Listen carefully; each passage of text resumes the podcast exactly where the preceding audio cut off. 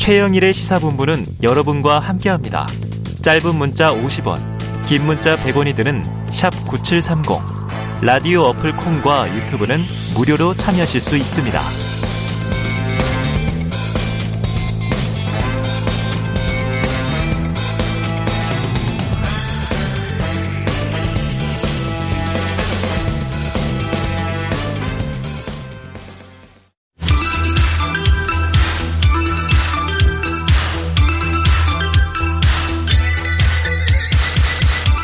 네, 민심은 데이터에 있다. 숫자로 보는 민심, 여론 오락관 몇 대 몇 시작해보죠. 자, 오늘도 이은영 휴먼앤데이터 소장님, 배종찬 인사이트 K 연구소장님 나오셨습니다. 두 분 어서 오세요. 네, 안녕하십니까. 아유, 뭐 이번 주까지는 너무 바쁘셨겠어요. 네. 네. 근데 앞으로 이제 총선이 2년 후라 네.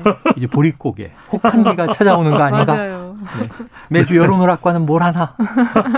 아니 그래도 할 거 많을 겁니다. 할 거 많죠. 네. 왜냐하면 정책에 대한 뭐 네. 여론이라든가 맞습니다. 사실 매주 네. 꼭 선거가 아니어도 네. 여론조사는 쏟아집니다. 그럼요. 여론오락관 컨텐츠는 마르지 않습니다. 자, 먼저 지난 지방선거, 뭐 사실 어제 아침에야 개표가 끝났으니까 네. 이제 하루가 지난 정도인데 두 분에게 총평 이번 선거의 특징은 뭐라고 보시는지 배 소장님 뭐로 보셨어요? 저는 우리가 수능 보기를 수포라 그러잖아요. 아, 그렇죠. 저는 투포. 아, 투포 네. 선거였다. 네. 투표 포기. 너무 많다. 네. 그러니까 사실 절반이 찍었으니까 오죽했으면 오죽했으면 반이 포기를 한 거예요. 아, 오죽했으면. 왜, 왜 유권자들이 투표를 하지조차 못하게 만든 건 뭔가 네. 고민이 많죠. 표 한 장의 가치가 네. 뭐 3,200만 원이야 이런 어, 얘기도 그러니까 네, 전해드렸는데 네. 이 소장님 어떻게 보셨어요? 저는 그 교차 투표 수도권에 나타난 아. 줄투표교가 아닌 교차 투표를 이번 특징 한정당으로 내리 찍는 게 아니었다. 네, 이번에 유권자들께서 이렇게 교차해서 도지사는 네. 이쪽을 찍고 또 기초단체장 시장 우선 저쪽을 찍고 그런 네. 지역들이 꽤 많이 나타났고요. 어. 서울에서도 성동 지역 여기는 오세훈 후보가 60.9% 얻었는데 또 민주당의 그 구청장으로 나온 정원호 후보에게 네. 2만여 표가 넘는 표를 밀어줬어요. 그래서 어. 57.6%로 당선이 됐거든요. 어, 군포도 시장이 1천여 표 차이로 국내 후보가 됐는데 네. 민주당의 김동연 후보가 여기서 2만여 표 이상, 2만 3천여 표 이상을 벌려서 이기고 음. 그래서 이런 교차 투표와 그다음에 여성 후보들이 많이 그나마 좀 나오긴 했는데 실제로 이제 당선된 건 광역단체장은 아예 없었고 기초단체장은 226개 중에 7개. 네. 요것도 음. 서울이 4개, 경기가 3개. 그러니까 수도권에 일곱 명이 여성 단체장이 되시, 예, 됐거든요. 예, 예. 그래서 이 여성이 본선에서 높은 벽을 여전히 느끼고 있다. 그래서 아. 두 가지가 특징으로 나, 보여요. 음. 그런 특징을 네네. 또 잡아내셨습니다. 네. 자, 한번 숫자로 분석을 해보죠. 엊그제 끝난 6일 지방선거 결과, 뭐, 결과는 어제서야 다 나와서 이제 개표 완료되고 24시간 좀 넘어서 가는 시간입니다. 자, 투표율, 아까 말씀하신 대로 최종 네. 투표율이 50.9%. 아까 이게 투포 얘기를 네, 네. 배 소장님에서 깜짝 놀랐어요. 어. 이분 틀리셨거든요. 왜냐하면 투표율 이 예언도 우리가 했는데. 어, 잠깐만요. 기억이 62.29%, 62.29%에서 네네. 12.29% 어디 간 거예요? 제가 설명을 드릴게요. 네. 62라는 거는 이제 6월 2일을 의미하는 건데. 아. 정말 투표를 독려했죠 저는. 아, 투표를 독려한 것이다. 아무리 실망스러워도 네. 그래도 찍어야 한다. 투표 자체까지 포기해서는 안 된다. 예, 예. 그런 의미에서 제가 독려를 했음에도 불구하고 네. 제가 뭐 고군분투했음에도 불구하고 안 되네요. 그게. 네. 네. 고군분투했지만 투표를 독려를 한 건데 숫자를 네. 암시해서 아, 그럼요. 안 먹혔다. 그런 깊은 뜻이 있었군요. 야, 이분 표정 하나 안 변해요. 네. 아, 뭐 정치하실 것 같아요. 어, 전혀 마스크 안에서는 많이 변하고 있어요. 얼굴 아래쪽만. 네. 자, 그래요. 이거 50.9%의 의미 이 소장님은 네. 어떻게 좀 보십니까? 일단은 지지층이 안 나갔다. 여기 아, 그, 지지층조차도 안 나왔다. 네, 음. 지방선거는 투표율이 좀 상대적으로 다른 대선 총선에 비해서 낮은데 더 낮은 거는 지지층이 안 나갔고 이게 2002년에 어, 가장 낮았던 48.9%보다 살짝 높은 수준이거든요. 음. 근데 2002년에는 왜 이렇게 낮았냐? 월드컵이죠. 월드컵도 있었고 아. 그다음에 그 김대중 대통령 아들 비리가 이때부터 슬슬 이제 점화가 되고 아, 있었어요. 아, 그래서 이때 결과 보면 구, 어, 국민의힘의 전신인 그 한나라당이었나? 그러니까 이때 그때가 음. 전신인 당이 11석을 광역에서 가져갔고 어. 민주당은 4석을 가져가서 이때 좀 민주당이 많이 패했던 선거거든요. 아, 그렇군요. 이걸 보면은 어, 투표율이 높지 않으면 민주당 쪽이 좀 불리한 이런 흐름이 있었다 과거에 어. 그렇게 좀 볼 수 있을 것 같아요. 2002년도 지방선거 6월이었을 거 아니에요? 그렇습니다. 5월이었습니다. 5월? 6월 말에 6월 13일. 아, 6월 13일이에요? 예, 예, 예. 아, 6월 13일? 어. 그럼 뭐 2018년하고 똑같네요. 거의 비슷하고요. 예, 이때 또 월드컵이 5월 월드컵 3... 중간에 딱 껴있네요. 예, 5월 30일에서 음. 6월 30일 사이. 그러니까 그 월드컵 효과도 네. 무시할 수 없어요. 아니, 어제 음. 브라질과 평가전을 보니까 네. 정치보다는 스포츠에 훨씬 관심이 많아요. 그럼요. 왜냐하면 우리를 흥분시키고 재밌게 해주는데 네. 정치는 싸우기만 하고 재미가 없다 이거죠. 자, 정치의 매력도 좀 우리가 고민을 해봐야 될 것 같은데.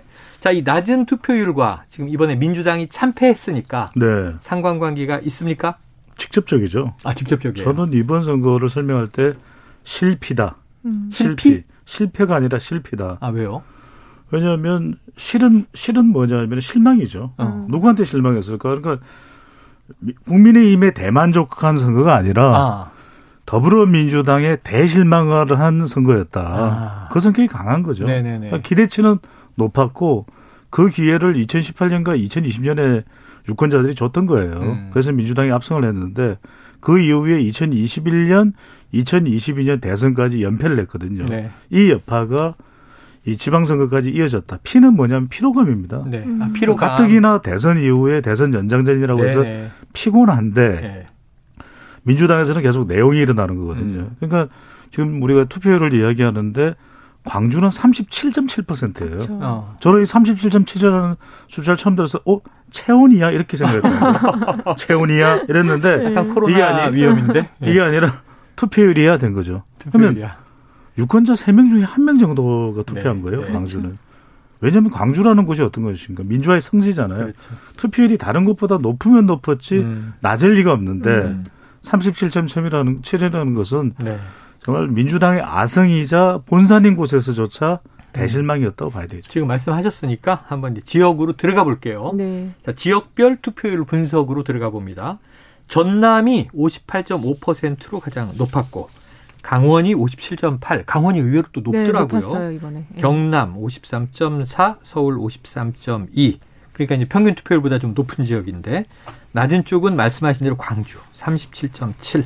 지금 그 의미를 배 소장님이 짚어주셨는데 이 소장님도 대체로 공감하세요? 네, 저도 그 민주당 지지층들이 회초리를 들은 음. 광주 그 투표를 보면 딱 그건 것 같아요. 그럼 이거 지금 투표 보이콧이다 이렇게 해석해야 됩니까? 어, 그런 것 같습니다. 어. 보이콧까지는 아니어도 어쨌든 회초리를 든 선거였고 어, 전체적으로 수도권도 보면은 민주당 지지세가 강한 곳의 투표율이 평균보다 낮아요. 네. 그래서 어, 민주당 지지층이 민주당의 그 선거를 이끌었던 민주당 비대위원들에게 어. 그리고 전체 전체에게 지금 지도부 포함한 어, 의원들 다 해서 지금 회초리를 들었다라고 볼 수 있을 것 같아요. 어, 되게 정확하신 게 네. 지금 어제 저희에게 왔던 청취자 문자가 있어요. 아, 어제 네. 읽어드리지 못했는데 지금 네. 읽어드릴게요. 네. 이게 좀 민주당 관계자들이 귀를 열고 들으셔야 됩니다. 광주광역시의 투표율이 낮은 이유를 내가 가지 않아도 당연히 당선되니까라고 음. 말씀하시는 분들이 계신데 음. 틀린 말씀이십니다. 음. 62세인 제가 처음으로 투표를 하지 않은 이유는 민주당 공천자를 포함하여 그 누구를 시장으로 선택하기에 함량 미달이었기 음. 때문입니다. 이렇게 4700님이 보내주셨습니다. 네. 62세신데 평생 투표를 안 가셨대요. 그렇죠. 왜?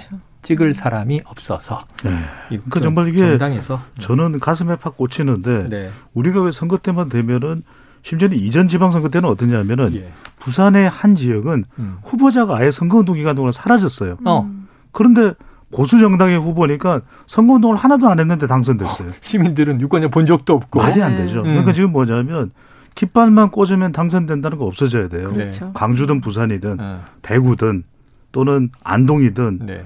저는 이 자체가 이번 선거에서 저는 투표가 된 이유다. 네. 왜냐하면 대실망하는 거예요. 왜냐하면 네. 정치권이 아니 선 선택지가 없습니다. 그러면은 뭐 광주면 무조건 더불어민주당 선택해야 되나요?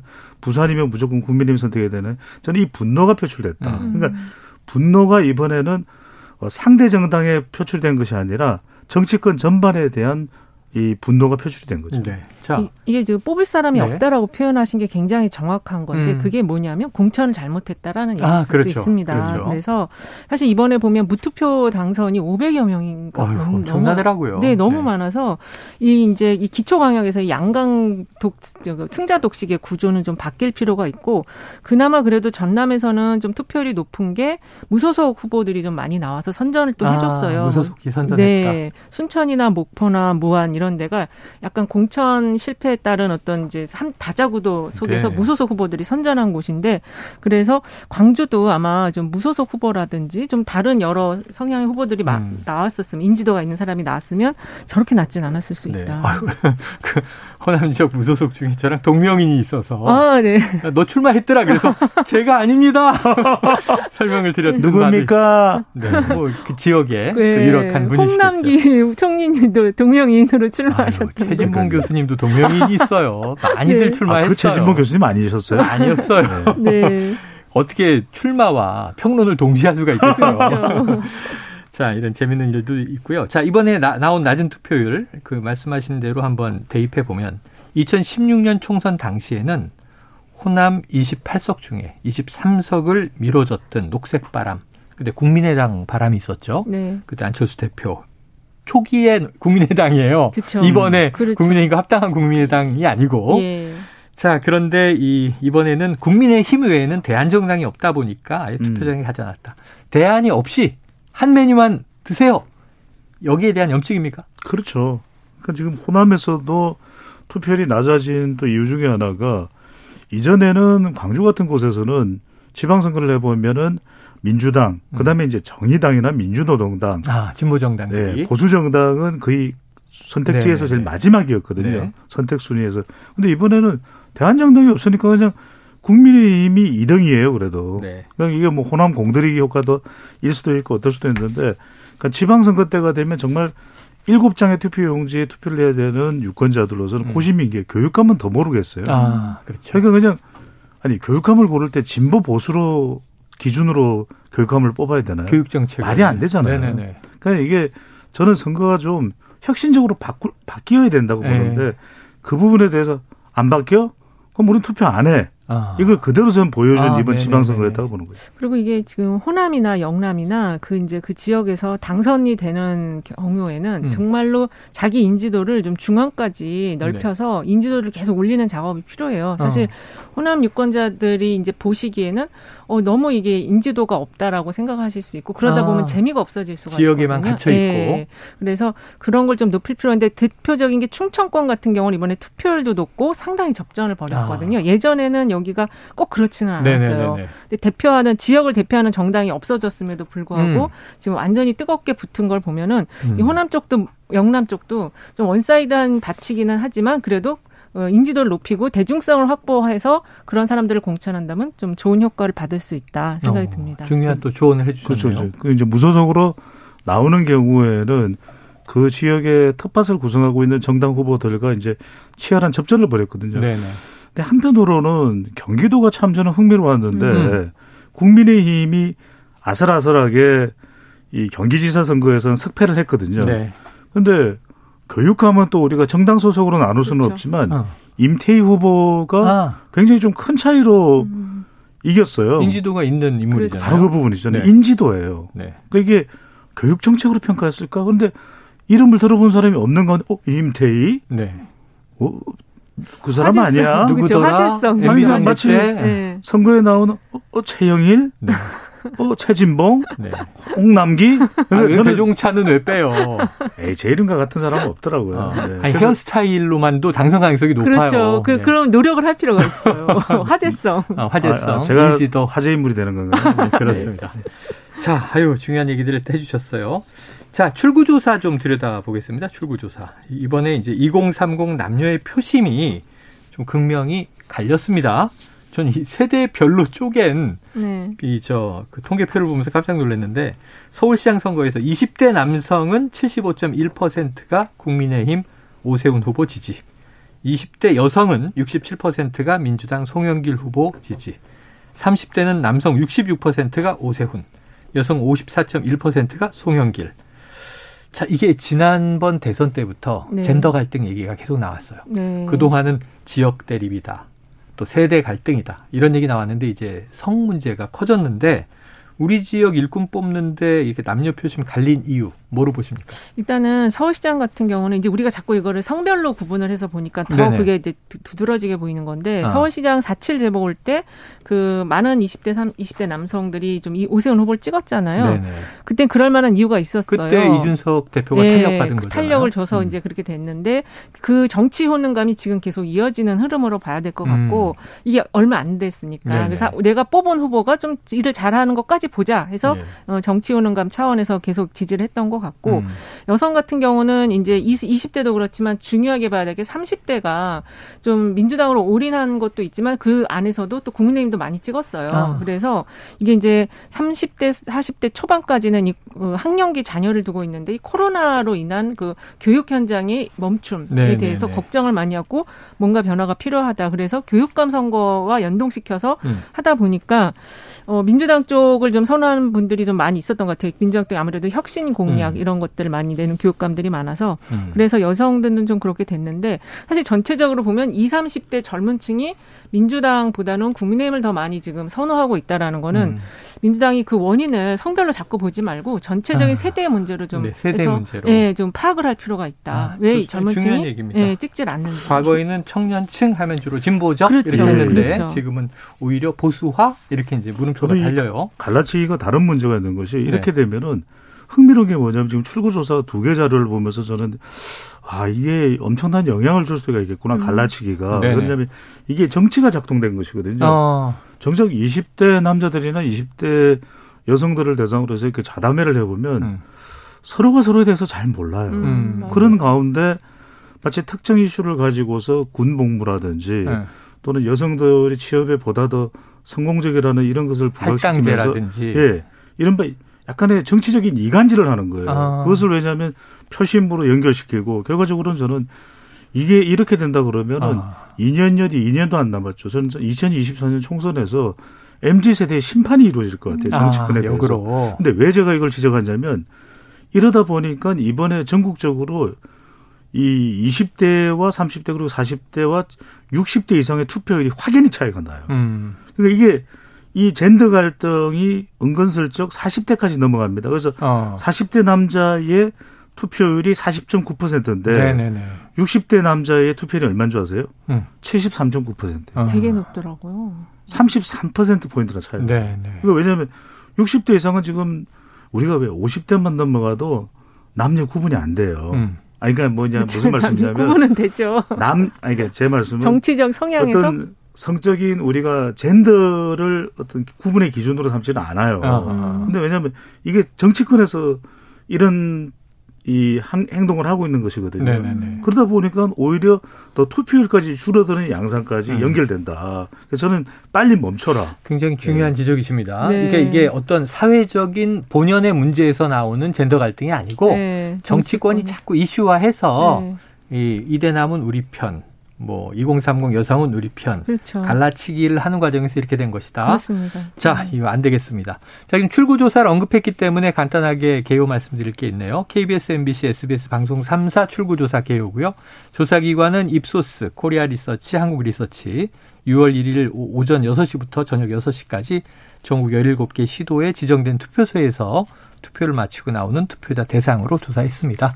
아까 이제 두 개의 출구 조사를 보면서 음. 이렇게 얘기하셨는데 하나가 네. 또 있죠. 다른, JTBC 다른 회사에. 네. 네. 자, 이 서울시장 선거에서 이렇게 갈라지는 현상이 있었지만 이것은 정치권의 이간질이다. 이렇게 네. 얘기하셨어요. 자, 20대 여성의 경우에 지난해 서울시장 재보선 때를 생각해 보면 정의당 등 제3정당에 그래도 한 15% 정도가 갔었단 말이에요. 이번에는 민주당으로 결집했는데 네. 그 결과 이게 보수 아 저저 정의당은 네. 거의 뭐 몰락 상황이에요. 네, 이제 완전히 폐업, 폐업 상태. 어 그렇게 됐습니다. 네. 자 이렇게 결집한 이유는 뭡니까? 결집한 이유는 일단은 대한정당이 대한정당으로서 역할을 못했기 때문에 아. 유권자가 심판한 거죠. 대한정당을 해초리를 든 거죠. 아이고, 정의당이 지금 의석이 뭐 여덟 개인가 아홉 개인가밖에 음. 안 되고 전패를 했어요. 그래서 음. 이거는 정의당이 정말 정의당뿐만 아니라 진보당도 그렇거든요. 그래서 진보 사이트에 진보 그 계열에 있는 정당들이 이렇게 어 유권자들의 심판을 받은 거에 대해서는 한번 진지하게 정말 모색을 음. 해봐야 되고 사실 정의당이 그 이대녀와 이대남 그걸 한남 한여 지금 유권자 음. 서로를 그런 식으로까지 서로, 부르는 네, 젊은 비하하는 표현이죠. 그렇게 부르고 있는데 그런 거에 정말 영향을 준 것은 없었는지 한번 네. 자성을 해봐야 됩니다. 전 저도 정의당이 얘기 조금 했으면 좋겠는데 네. 결국 당이 유권자들로부터 사랑받는 것은 세 가지거든요. 음. 이념이 중요하고 그 다음에 정책이 중요하고 음. 사람이 중요한데 이게 3P입니다. 3P. 플러스 P. 그 다음에 네. 이 정책이라는 건 팔러스 마지막 이제 사람 피플인데 음. 이념을 저는 자꾸만 개념 잡기 힘든 진보로 가면 안 돼요. 네네. 혁신으로 가야지. 혁신. 그다음에 정책은 뭐냐면 살림살이 좀 나아지셨습니까? 네네. 이게 사랑을 받았거든요. 아, 옛날 권영길 후보 모습을 제가 보도 사진에서 최근에 얼핏 봤어요. 그러니까요. 근데 네. 이게 정책 모르겠어요. 정의당이 누구를 누구를 그래도 좀 더 초점 맞추는 정당인지. 음. 그러니까 우리 블루 칼라, 화이트 칼라 사실은 40대 화이트 칼라가 민주당으로 갈 게 아니라 음. 정의당이 사랑을 받을 수도 있는 겁니다. 네네. 네. 그러니까 무슨 정책을 하는지를 모르겠어요. 마지막에 저는 이 사람입니다. 자꾸만 뭔가 내부에서 뭐 성추문도 있고 음. 심상정 전 대표가 너무 오랫동안 당의 네 구심점이 되고 저는 이걸 해야 된다는 생각이 들죠. 이게 이걸 바꿀 때 음. 정의당이 아 우리도 집권 정당이 돼야지, 우리도 수권 정당이 돼야지 이제 정권을 잡는 정당의 음. 목표로 가야 된다고 봅니다. 그렇죠. 이게 저 현장 정치를 해야 되는데 포토 정치는 했어요. 네. 사진 정치, 포토 정치, 예, 이미지 정치. 그러다 보니까 아까 권영길 옛날 대선 네. 주자 살림살이 나으셨습니까? 이분 사진을 본 게 진보당 행사였던 것 같은데 아, 원외 정당인 진보당은 이번에 좀 약진을 했고 네. 오히려 원내 정당인 정의당은 음. 아, 몰락 수준이 됐고 그렇습니다. 한번 좀 지켜볼 문제가 될 것 같습니다. 자 이제 시간이 얼마 안 남아서 예언 오락관으로 넘어갑니다. 예? 자이 정치 시절이 다 지나서요. 어, 어제 브라질 평가전 5대 1 다 맞추셨죠? 네. 네네. 다음에 칠레, 칠레와 평가전이 있는데. 네네. 자, 배 소장님 몇 대 몇? 3대 1입니다. 아, 3대 1. 한국 3, 오. 칠레 1. 1. 네. 나 칠레? 네. 지켜보도록 하겠고요. 네. 이거는 이제 연습 게임으로 여쭤본 네. 거고요. 예. 왜두 분한테 제가 스포츠를 예언을 시키겠습니까? 자, 이번 선거에서 대선 주자들은 다 살아 돌아오더라고요. 네. 자, 오세훈 시장 사선 성공, 잠룡 기대감 높였고, 그리고 김동연 후보, 와, 대단한 경기를 치르면서 네. 경기에서 살아났죠. 그리고 뭐 이재명 후보, 이제 의원 배지를 달게 됐고, 홍준표 후보 대구를 네. 지킵니다. 네. 유승민 후보만 좀 안철수 후보도 들어왔죠. 그렇죠. 네. 네. 아, 5년 뒤 여야 대선 구도를 예측해 보겠습니다. 이 소장님. 일단은 5년 뒤 대선은 누구 대 누구? 아 후보로요. 일단은 그 대선의 성격은 soft man의 시대가 올 것이다. 아, strongman 네. 아니다. strongman 이제 시대는 가고 있어요. 네네네. 그리고 누구 대 누구 하면 아, 이거 말하기 어려운데. 네.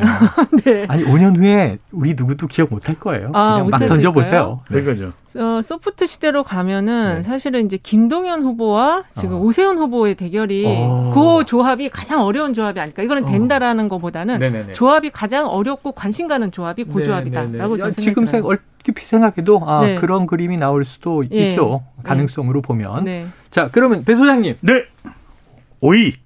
오이? 사과 아닌 오이. 그럼 오세훈 대 이재명? 네. 음. 오, 다시 저는 이재명. 그럴 수밖에 없는 것이 오이라고 하니까 또 이상하네요. 그럴 수밖에 없는 네. 것이 이번에 이재명 어, 위원장이 네. 개항을 해서 당선이 안 됐더라면 참 힘들었을 것 같은데 아유, 그래도 당선이 됐다는 건 어떤 의미냐? 음. 당에서 구심점이 음. 그래도 이재명, 그래도 이 인식이 있거든요. 아. 그래서 저는 전대미문의 4선 서울시장과 네. 다시 복귀를 노리는 네. 이재명 위원장 사이의 대결, 오이 대결이다. 그래요. 음. 자, 이 선거 끝난 지가 얼마 안 돼서 과연 그럼 이재명 의원 당권 도전할 것인가 이건 다음 주에 물어보도록 하겠습니다. 자, 오늘 여론오락관 몇대 몇 여기까지 하죠. 지금까지 이은영 휴먼앤데이터 소장, 배종찬 인사이트 K연구소장 함께했습니다. 두 분 고맙습니다. 네, 감사합니다. 고맙습니다.